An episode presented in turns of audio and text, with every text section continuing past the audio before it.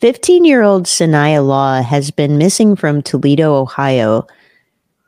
She's been missing since September 14th of 2021, and she's believed to be in or around Toledo, Ohio, or Detroit, Michigan. It is also believed that she may be living in unsafe conditions and need help immediately. While there are previous runaway attempts um, by her, her mother always tried to find her and help her.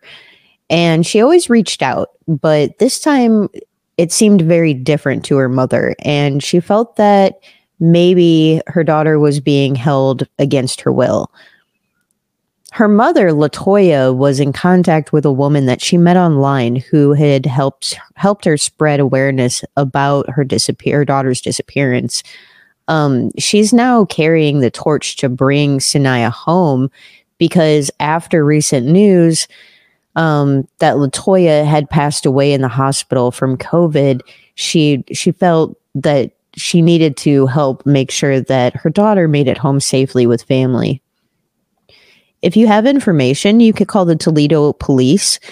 You could also dial 911 in your local area if you see her and need to send an officer to her.